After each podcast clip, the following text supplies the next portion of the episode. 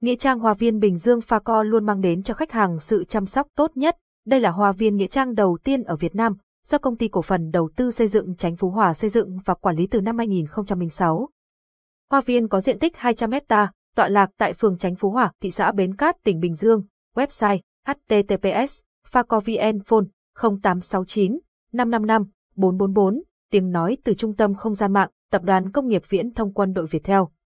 Nhằm chuẩn bị cho ngày đại lễ dỗ Tổ Hùng Vương năm canh tí 2020, sáng ngày 15 tháng 2, lãnh đạo công ty cổ phần đầu tư xây dựng tránh Phú Hòa đã họp bàn về chương trình chính lễ và phần hội dỗ quốc tổ lần thứ nhất tại công trình cây đa hồn Việt tại Hoa viên Nghĩa Trang Bình Dương.